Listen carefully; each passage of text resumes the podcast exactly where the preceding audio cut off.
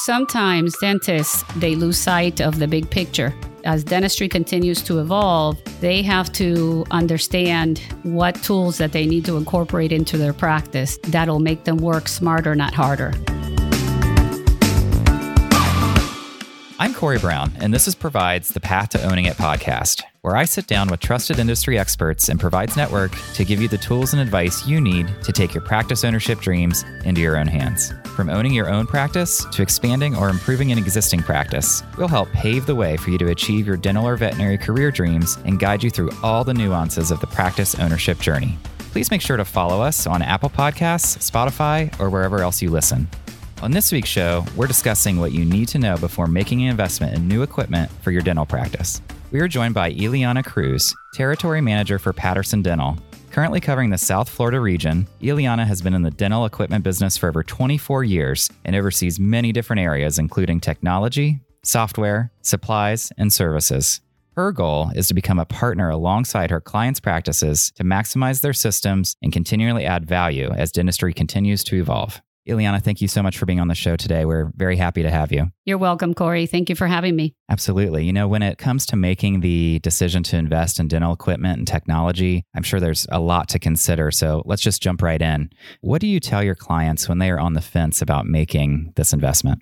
Sometimes dentists, I always talk about this, they're in a micro environment. They're always looking to restore a single tooth at a time. They lose sight of the big picture. As dentistry continues to evolve, they have to understand what tools that they need to incorporate into their practice that'll make them work smarter, not harder. And also, because of social media and because of all the information that we have on the internet, the patients that are coming into their practices are a lot more educated on what they're looking for. For example, if you have a millennial walking into a dental office and they need to have a crown done, they're not going to want a lab to do that. They're not going to want to come back for that second and third visit. So they're going to be looking for someone that could get them in and out of there in a single visit appointment. Also, I think today people have cone beams in their practices. And the reason they have cone beams is because now that's the standard of care. So there are people that are asymptomatic. They may have a broken root that's never given them an issue. But when they don't have this technology, then they're not treatment planning the patient comprehensively. These are the things that patients, some of them know, some of them don't know, but they're looking for these things. They're looking for the look of the practice. Are they having the greatest and latest technology? Are they having an old chair that looks like it was around 30 years ago? Ago. You know, people are very visual and in the way that they're spoken to, it's almost like dentists today need to create an experience to be able to bring that value proposition and educational point to their patient.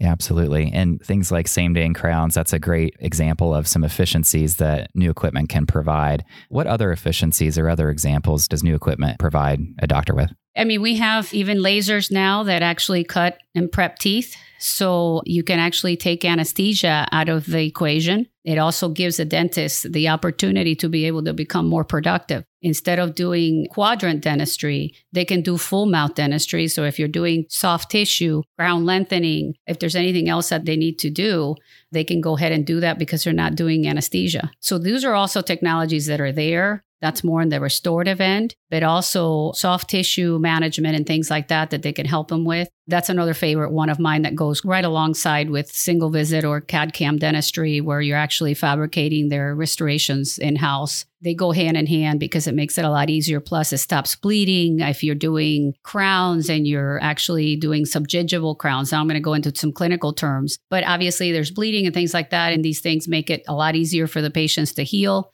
There's many uses. I mean, they're even using it now in the snoring and sleep areas where that's a whole different topic of what this technology can give. And the CBCT, the cone beam, can give them access to the airway. My mother, for example, she's 84, and I was the one that diagnosed her with sleep apnea because she was getting tired, she was falling asleep.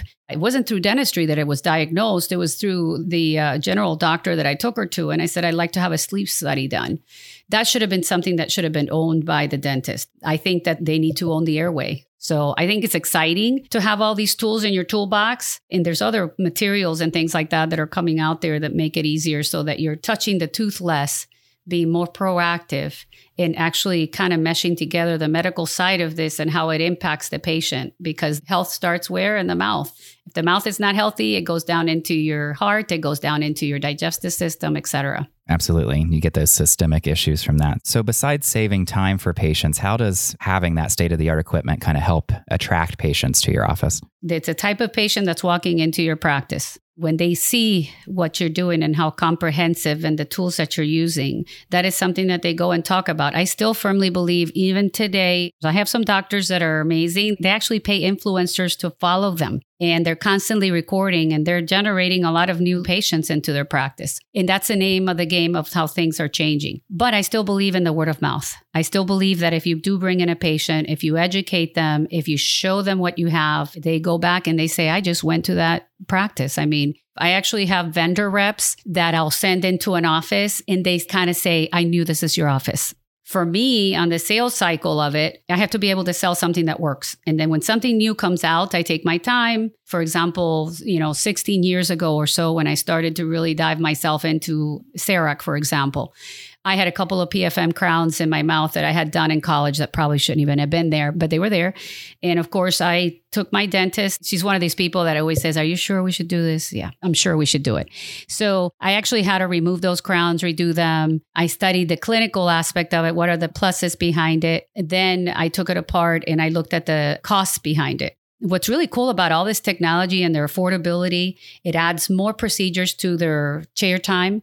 So if I have a patient that I can come in, I could treat them completely and send them home. It's not only the time for the patient, but the time for the doctor just became more productive. So if you didn't have CAD CAM dentistry and you wanted to do a three or four surface composite, they have to still spend an hour preparing that tooth, the anesthesia, building it up, and then I'm going to tell you that in five years, regardless of how good that restorative material is, they will have to touch that tooth again because eventually it'll shrink. When you have that technology, I could go in there and say, you know what, I'm going to do an onlay. I put something in the patient's mouth I'm not going to have to touch again. And I gave them something that will be the best course of action clinically. I mean, obviously, this is up to the doctor's clinical choice, but these are the options that technology gives you. It gives you the opportunity also that if you have someone in the hygiene room and you have an open spot in your chair, Somebody can come in with a broken cusp in hygiene and say, Oh, we can put you right into the doctor's chair instant. Otherwise, you would have to schedule that patient out. You would have to temporarily fix that tooth, then schedule them so that you can go back and do it because you're doing it the analog way, which is the lab way. So I think obviously we're starting to see a trend that years ago when I did my first digital integration for x-rays for example, you know, a lot of reps were saying, "Oh, we're going to lose the business on the film side, et cetera, this that and the other." But when people went digital, they saw the instant radiograph. They were able to educate their patient. They were able to show what they saw on that radiograph immediately. They were able to diagnose better. You did mention trends with dental equipment and technology. Can you tell us what those trends that you're seeing today are and what the next couple years in dentistry might look like? I think we went from an early adopting stage to some of this technology to that now, for example, all offices that open new are going straight into cone beam. Now, cone beam is covering the airway. There's actually endo features. Now you're advancing some of the programs for implant crown down planning of restorations, also restoring implants, the better placement of implants. It's a surgical situation. They used to find bone versus the restoration. That wasn't an ideal situation for a restorative dentist to have because then they get this implant in there and they're thinking, how am I going to restore this? So the communication is getting better between that because of these technologies. It continues to trend in the communication factor of bettering the outcome for the patient and giving the necessary tools to the doctor to be able to better manage the patient, better educate them, and, actually be more profitable as well. Because now they're actually getting more control of their treatments by adhering and incorporating these technologies. It takes time for people to change. And let's face it, change is not good for a lot of people. They don't like it. But I think that laser technology is at the early front. They have like maybe 900 lasers out there right now. Definitely CAD CAM or digital dentistry when it comes to impressioning is definitely gone through the roof. There's still a lot of people that don't want to dabble into the milling cycle of this. So they just want to do digital impressions. But at least that's cleaned up the communication between the lab and the dentist and it's made the dentist better aware of the restorations But as far as things that are coming up the pike, you know, we're getting into that aspect of it of laser dentistry for restorations. I think that's going to be more of a hot spot. They do everything through software. So they have analytics on what the doctor's doing, which is incredible and it'll tell you what percentage of the practice is even using anesthesia anymore. So it gives us back a lot more data so that we understand what procedures are better for what and things like that from a technology standpoint. There's also other stuff on there like uh, buffering anesthesia for people that want the anesthesia route. I see things becoming very digital. Even the way that you store your information, how you communicate with the other doctors is going to be, you know, it already is on a portal like DS Core that they have everything there. You can have your 3D printing. That's the other one that's actually beginning to just boom. People having the capacity to do their surgical guides, being able to do their splints, being able to do their mouth guards. There's doctors out there now that are actually doing digital dentures and they're phenomenal. The materials that are coming out are far better anything that could be fabricated in a regular lab stronger, and more aesthetic. So it's just amazing what we could do in a 3D world, really. It's what it is. It's going in down that path of having everything three dimensional and it's creating the systems around these practices to have these toys. I have plenty of practices that have them. Some of them, they have them and they use them to a certain capacity, but that's like software. For example, EagleSoft, our software probably gets utilized 50% of the things that we offer on it. So it's people getting more focused hone in on the technologies that they do have. Now I'm starting to see after COVID because of all the Zoom calls and all the people had to actually realign themselves with what they're doing. I'm actually seeing a lot of doctors reinvest in their continuing education and actually putting forward what I'm talking about, which is putting all these tools to work together for them. So that brings me to kind of my next question with COVID 19 that you mentioned. How has that impacted your industry? Has it affected the design of equipment or how doctors use it? What we've definitely had is supply chain disruption. The cost of the equipment has changed because of those factors, has really impacted the industry. But on the flip side of all of this, a doctor that's educated through Section 179, they have money that a lot of times doctors, because they don't have the right accountant to their side, they end up paying money to Uncle Sam that they could have taken and reinvested back in the practice for technology, for example. But I think the biggest disruptor, aside from that factor, we did see a lot of companies that were disrupted in their representation. Some reps were let go that were good quality people. You know, our doctors in, in our business is parallel we lost good people, they lost good people. We're still struggling to find those good people because it changed the landscape of people in general in the quality of employees that you could find. I think that impacted a lot of practices. But then doctors kind of reevaluated what they were doing. And I've had practices that have gone to assisted hygiene, for example, because they haven't been able to find that second hygienist that they had. So they've made the head hygienist more profitable. I'm starting to see that companies that were shaken a little bit are kind of reorganizing again and refocusing on what needs to happen and where they need to head. And again, it goes back to we're here, we're going to continue to be here. This is a recession proof business. It has been historically. One big lesson to be learned was the fact that we were not considered essential and they were only allowed to do emergency cases when at the very forefront of all of this you know dentists have always been dealing with people's dnas and they've been dealing with however many viruses and things like that. I mean they, some of them they look like they work on the moon when they outfit themselves. But i mean the statistics are there from the ada that they've always been on their a game when it comes to be able to managing any type of diseases or anything like that that are airborne I have to say that that's the biggest disruptor that has done that. But as far as interrupting the future of where it goes, they had to learn to become smarter with their time. They've realized that if they're driving and they're letting go of a certain percentage to certain insurances, if I was in your shoes, what would I do when my skill set becomes better and I have the necessary tools around me to become more efficient is go out of network, become fee for service, provide that experience. And the only way that you could provide that experience by surrounding yourself with those technologies that we've been talking about to make them more profitable and more on point so that they can go in there and instead of seeing those eight patients, maybe they do four patients and do the same and do it more organized and have more profitability. So, with all the advantages with time efficiency, profitability, patients enjoying that sort of experience, why are there still doctors out there that are hesitant to upgrade their technology? Mindset is a big deal. It's a big deal for all of us if you think about it. If I'm not open to change, I'm going to continue to do the same thing over and over again. And that's where we're seeing some doctors that are frustrated. So, you know, what I personally do for a lot of my clients, whoever chooses to want to have this service done, is I do yearly checkups. And there's other systems out there like Dental Intel and things like that that show them on a ticker every day of where they're headed and where they're faltering. So it's not reactive, it's proactive. But it's just being aware of where you're navigating, where you're headed. And then maybe the vision you had last year because of a change in staff or a change in your personal space might have to be realigned but then it's that communication with a team. Is that education component and the hesitancy has always been what if i fail? The biggest objection that i ever received in cad cam was that i don't want to change the way i do my schedule I don't want to have to see that patient. What if they can't pay for the crown in one visit and I have to stagger it to three visits? And I'm like, well, you're the one that's losing in that proposition, not the patient. And let's face it, they're a consumer.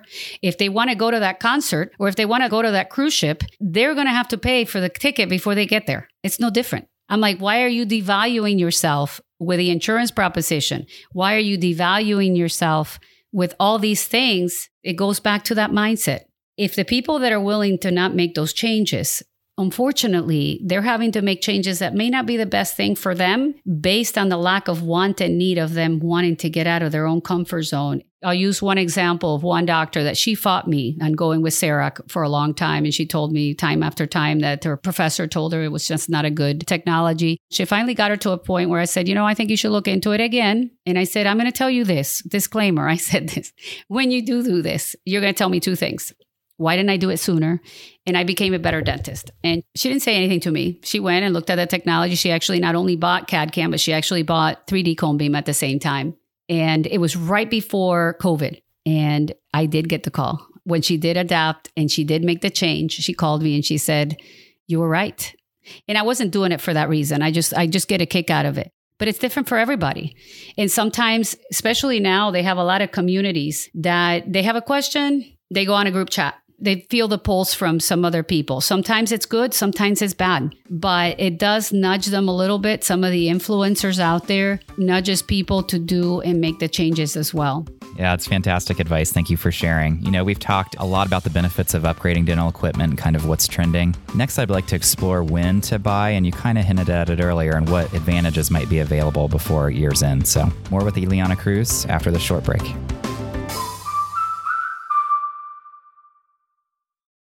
Meet the newest reason to finance your dream practice with Provide, the Provide Card, the credit card built specifically for dental and veterinary practice owners.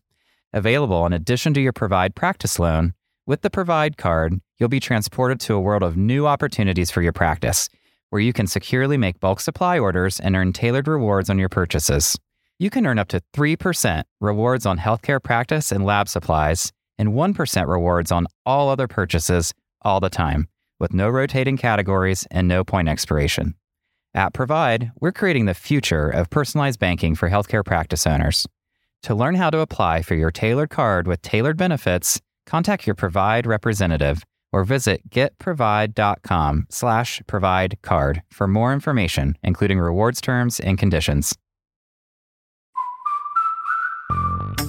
I'm Corey Brown, and this is Provides the Path to Owning It podcast. We're back with Ileana Cruz with Patterson Dental to talk more about dental equipment and when the best time to purchase is and why. Ileana, you know, I've heard of tax benefits that are available to those looking to purchase new dental equipment. Can you tell me a little bit more about that and what that looks like? At the end of the year is probably one of the best times to reinvest money back in a practice. It depends on what the doctor's tax brackets are, but there's always a section 179. I usually start asking offices around the time of October because of ordering and things like that. For example, if you're investing in my favorite word, CEREC, you're looking at a $150,000 investment. But if you have a 35% tax bracket, usually, you know, you end up saving about $54,000 in taxes that you can put back towards the investment. So that really brings down the cost. That's always been a concern of people like, oh my God, I have to pay $150,000. Well, what they don't realize is that they pay over $2 million over the span of their career to a lab to be able to have no control and obviously have less time. So who wouldn't want to do that. My rule of thumb is that if your accountant doesn't have at least 100 dentists in their book of business, I would seriously consider looking at another option because you don't realize how much money you leave on the side.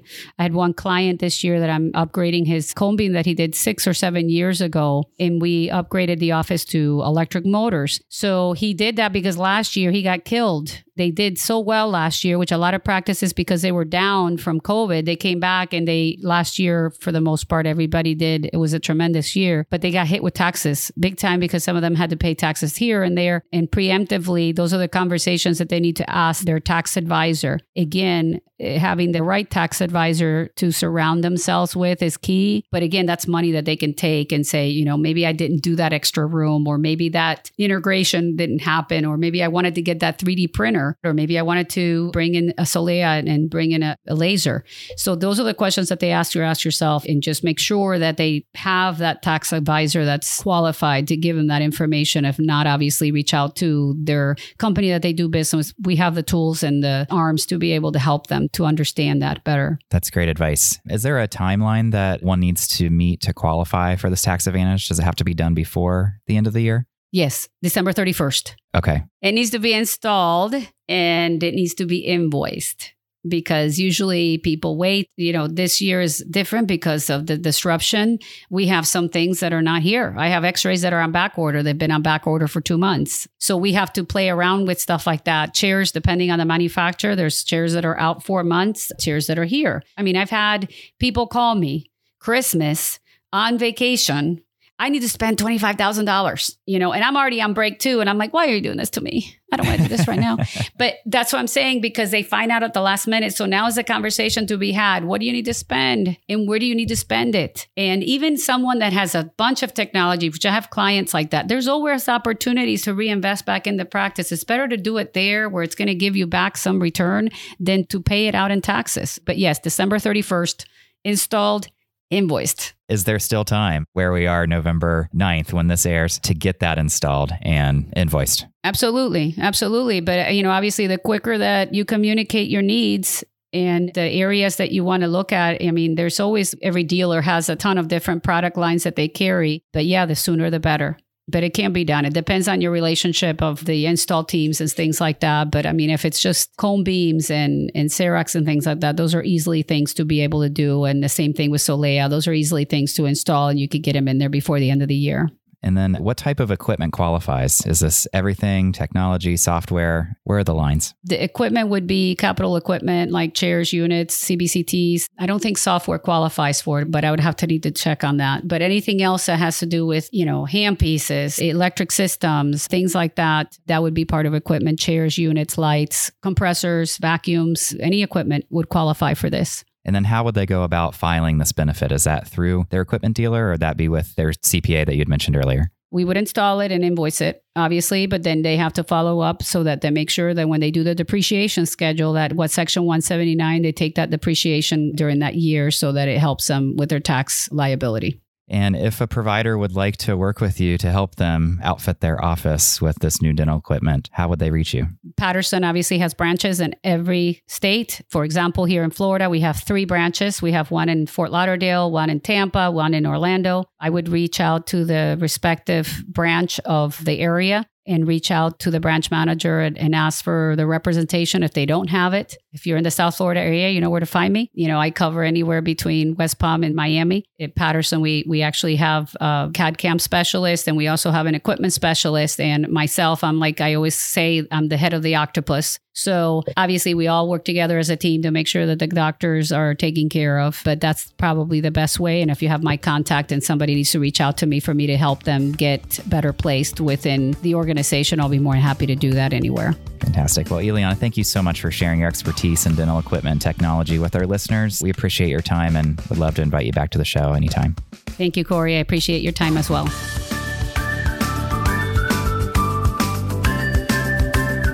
Thank you for joining us for this episode of The Path to Owning It. If you're ready to take your practice ownership dreams into your own hands, be sure to visit getprovide.com to pre qualify and browse our practice marketplace, or check out our news page for more helpful resources. The Path to Owning It is brought to you by the team at Provide, with production assistance from Sarah Parkey, Cody Changit, and Liv Connaughton. And it's produced by PodCamp Media, branded podcast production for businesses. PodCampMedia.com. Producer Dusty Weiss, editor Larry Kilgore III. For Provide, I'm Corey Brown. Thanks for being on the journey with us.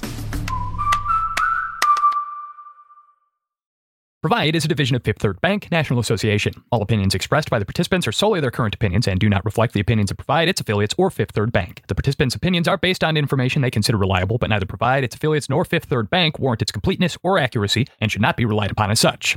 This content is for informational purposes and does not constitute the rendering of legal, accounting, tax, or investment advice or other professional services by Provide or any of its affiliates. Please consult with appropriate professionals related to your individual circumstances. All lending is subject to review and approval.